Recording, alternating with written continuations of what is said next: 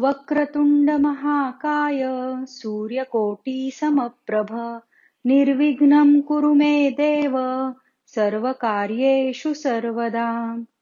वक्रतुंड महाकाय सूर्यकोटी समप्रभ निर्विघ्नं कुरु मे देव सर्वकार्येषु सर्वदा।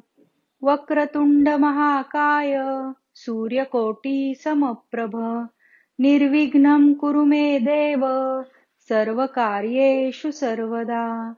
वक्रतुंड महाकाय सूर्यकोटी समप्रभ निर्विघ्नं कुरु मे देव सर्वकार्येषु सर्वदा। वक्रतुंड महाकाय सूर्यकोटी समप्रभ निर्विघ्नं कुरु मे देव सर्वकार्येषु सर्वदा। आता आपण या श्लोकाचा अर्थ समजावून घेऊ.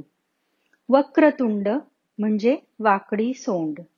महाकाय म्हणजे विशाल शरीर किंवा मोठे शरीर. सूर्यकोटी समप्रभ म्हणजे करोडो सूर्यांप्रमाणे तेजस्वी.